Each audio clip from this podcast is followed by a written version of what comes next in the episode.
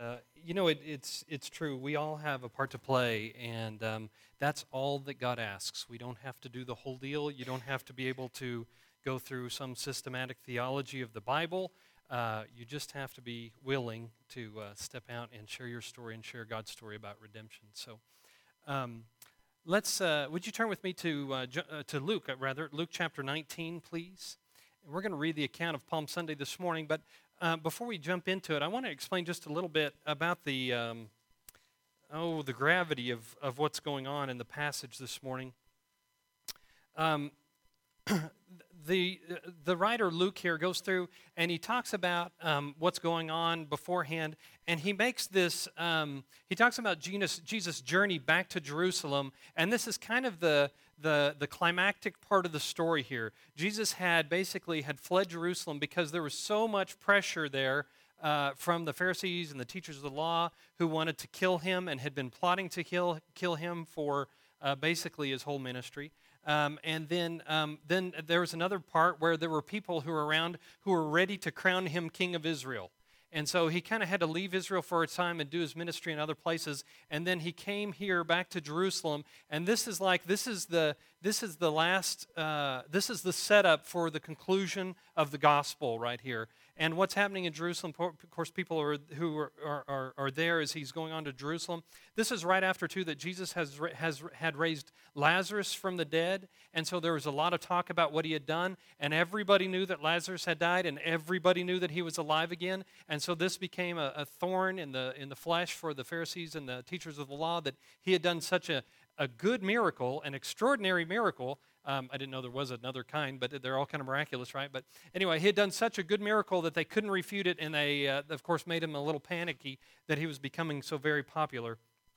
But anyway, so that's what's happening here as we as we enter into this passage. Um, is that Jesus is journeying back to Jerusalem, and and just before Jesus goes to heal Lazarus, he's, they go to one of the small kind of suburbs of Jerusalem where where Lazarus lived, and one of the disciples said, whenever he decided to return there, he said, Well, let us go with him that we may die also.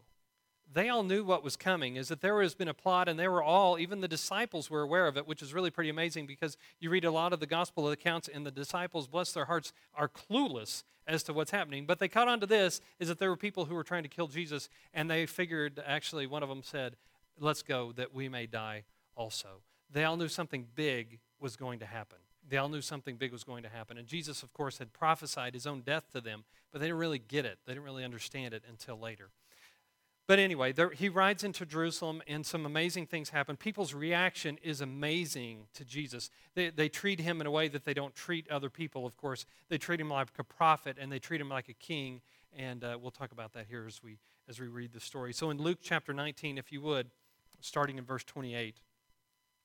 After Jesus had said this, he went on ahead, going up to Jerusalem.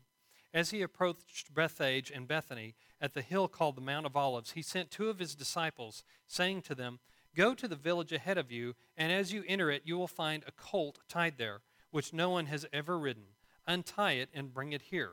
All right, let me pause there for just a moment um, he's, there, he's going to Jerusalem and he tells his, two of his disciples, You go ahead of me and you untie a colt. It's a colt donkey. We know from another part of the other, other all four gospel accounts has this, has these, this story in it. We know from other accounts this is a colt donkey. And so he says, says to him, Go and untie the donkey and, and bring him to me. And then he says in verse uh, 31 If anyone asks you why you are untying it, tell him the Lord needs it. All right. Now, this is kind of an odd thing. Um, there's been some people who think that maybe Jesus knew someone there or whatever. I don't think that's true. I think probably Jesus was basically foretelling what was going to happen. Tell someone, maybe someone who knew of Jesus, that someone who had heard him preach, someone that had, seen his healing perhaps, um, uh, knew of Jesus, and whenever they asked him, that, that they would tell him, the Lord has need of it. Those who were sent ahead and went and found it just as he had told them. As they were untying the colt, its owners asked them, Why are you untying it? They replied, The Lord needs it.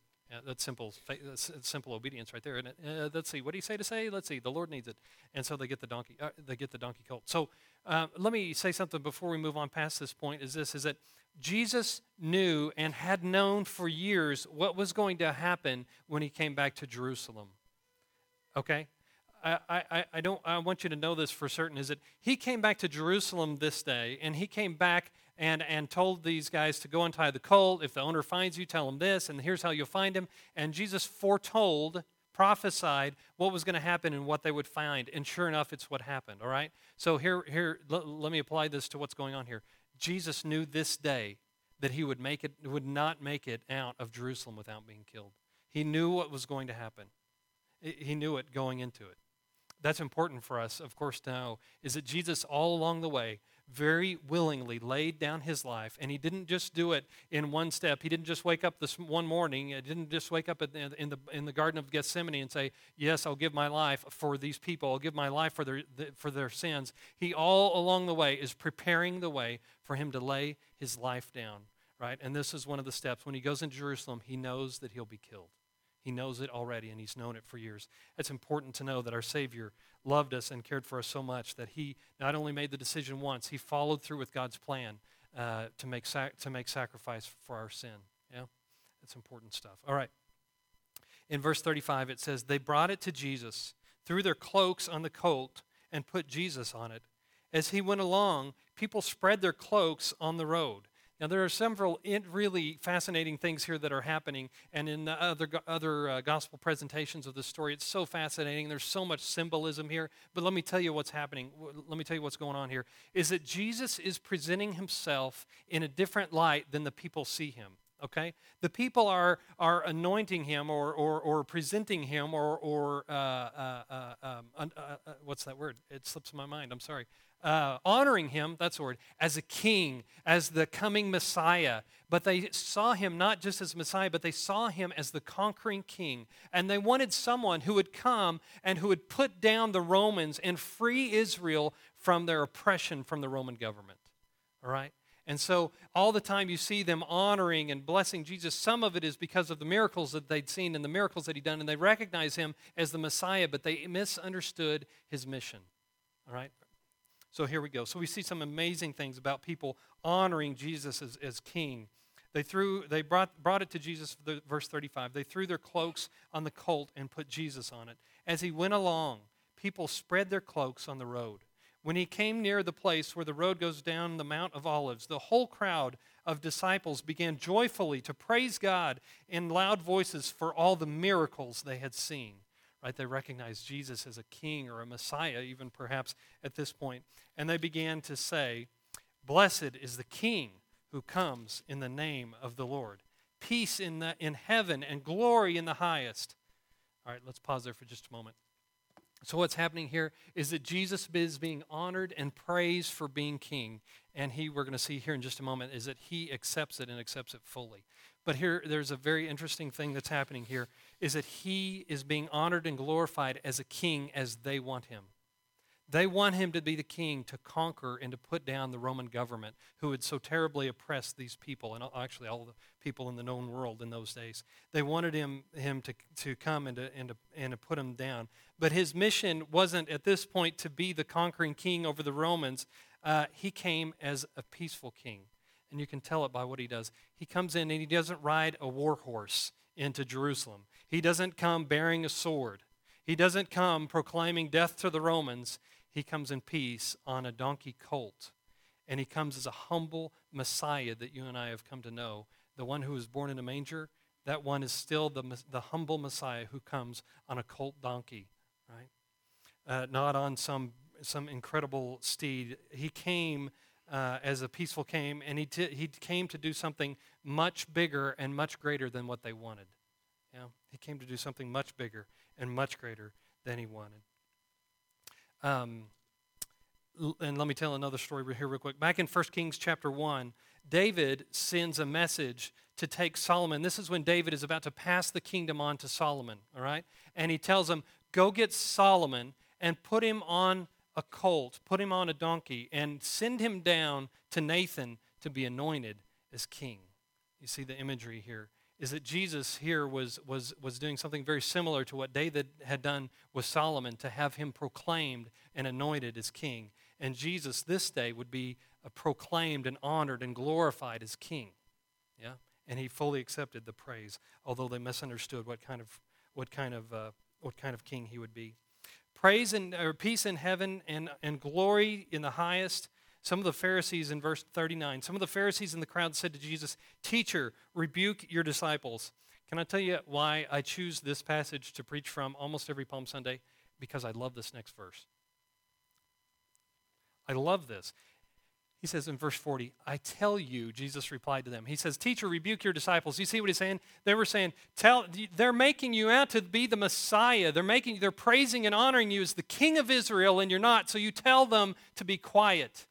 And he said, I tell you, he replied, if they keep quiet, the stones will cry out. Uh, this is an incredible, uh, incredible statement, an incredible thing. You see, it's plain to everyone, and it's even plain to all creation that Jesus is the king. The people here recognize that Jesus is the king. They misunderstand his mission at this point. But even the rocks will not be silent this day because this day, on Palm Sunday, there will be praise to Jesus Christ the King on this day. In five days, the crowd would turn.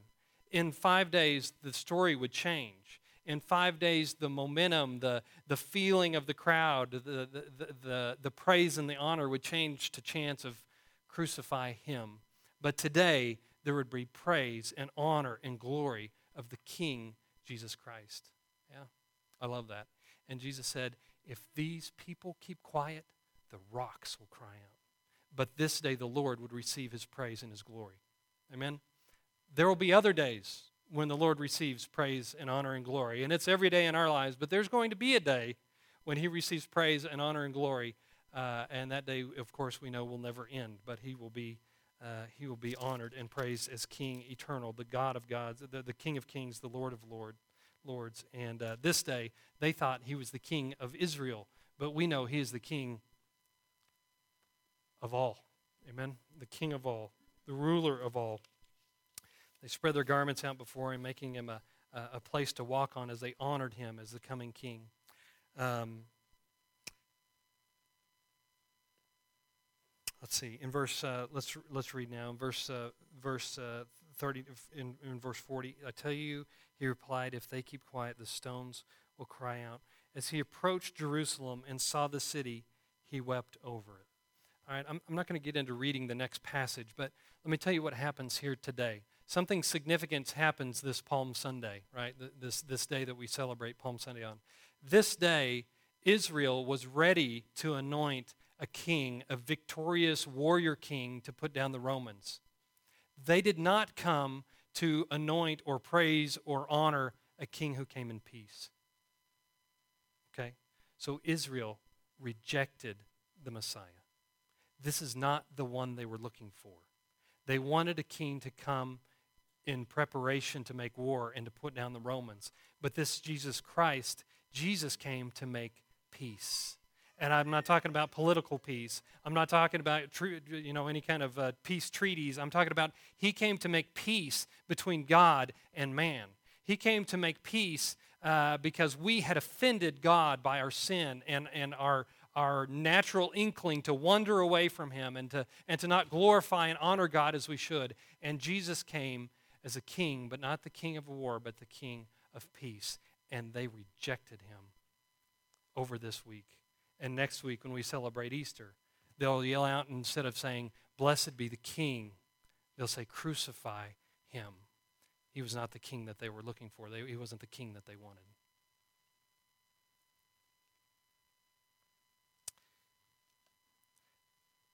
it's a funny thing, isn't it? Is that oftentimes in our relationship with God, we think He should be doing one thing and He's doing something else. And so it's easy for us to look at the people of Israel and say, oh, foolish, foolish uh, Israel. But isn't it true that in my life and in your life is that we always think God ought to maybe be doing something that He's not? And then somehow in the midst of our confusion, we miss what He's doing? Let me tell you, this day on Palm Sunday, Psalm, Palm Sunday, Palm somebody, what? Palm Sunday, everybody missed it. It says in another, I believe it's in John's account, it says that the disciples saw all this praise and being heaped on Jesus and the cloaks being laid down so that his donkey could walk on. And, and they saw the palm branches and they saw, uh, you know, the Hosanna, the shouts of save us uh, going out. And it said that they didn't understand what it was all about until after Jesus was glorified.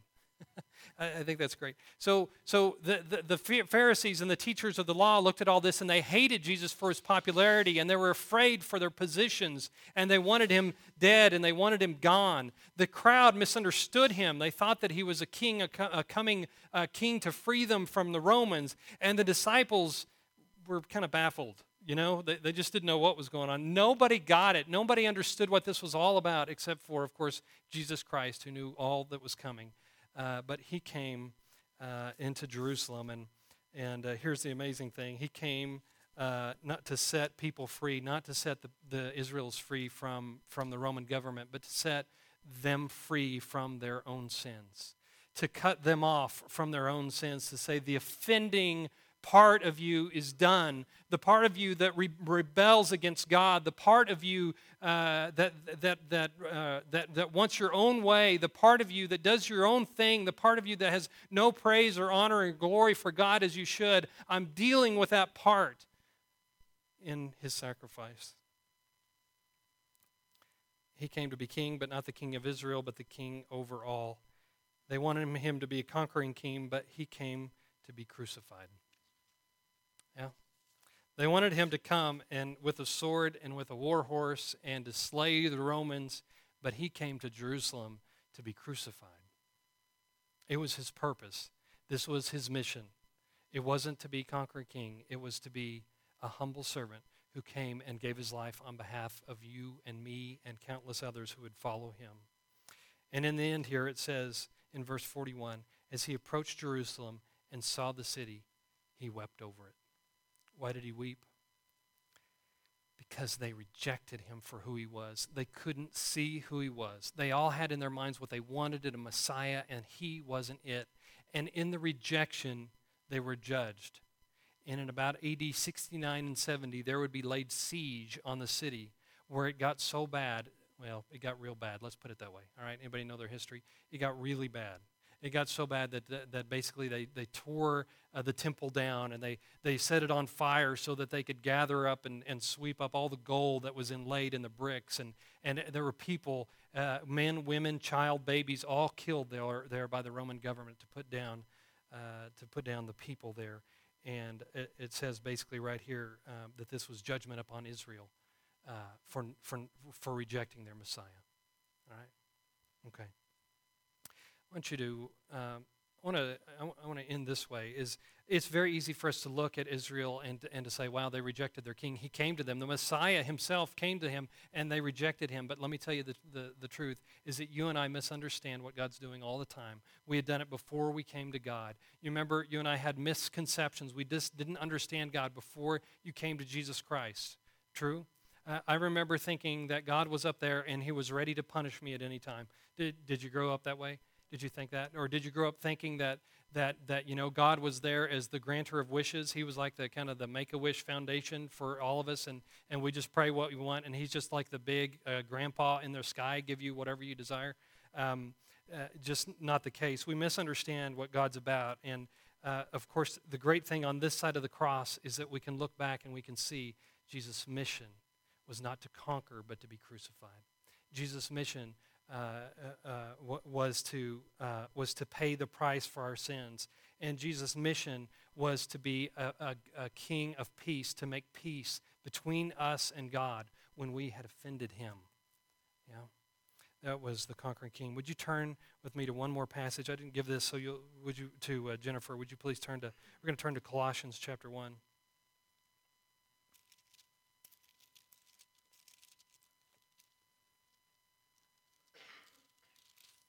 Colossians chapter 1 in the about the last half of that chapter. Colossians chapter 1 in verses 19 and 20. This part has a little subtitle says the supremacy of Christ in my Bible. It talks about the supremacy of Christ, but it also talks about his sacrifice. In Colossians chapter 1 verse 19 and 20 it says this, "For God was pleased to have all his fullness dwell in him." And of course we're talking about Jesus, to have all his fullness dwell in Jesus. All the fullness of God dwelled in Jesus Christ. And through him to reconcile to himself all things, whether things on earth or things in heaven, by making peace through his blood shed on a cross. It's an important point. Is that the, the people of Israel were looking for a king who would came who come who would come in war, who would put down the Romans. But we have a king who came in peace, and he offered peace to us when he paid our price on the cross. He was crucified on our behalf. He went to Jerusalem to die there so that he could pay the price for our sins and that we could finally, ultimately, once and for all, have peace between us and God because he had dealt with what we could not deal with. He dealt with our sins. He paid the price, you know how the song goes, that we could not pay for us so that we might have peace with God. Yeah?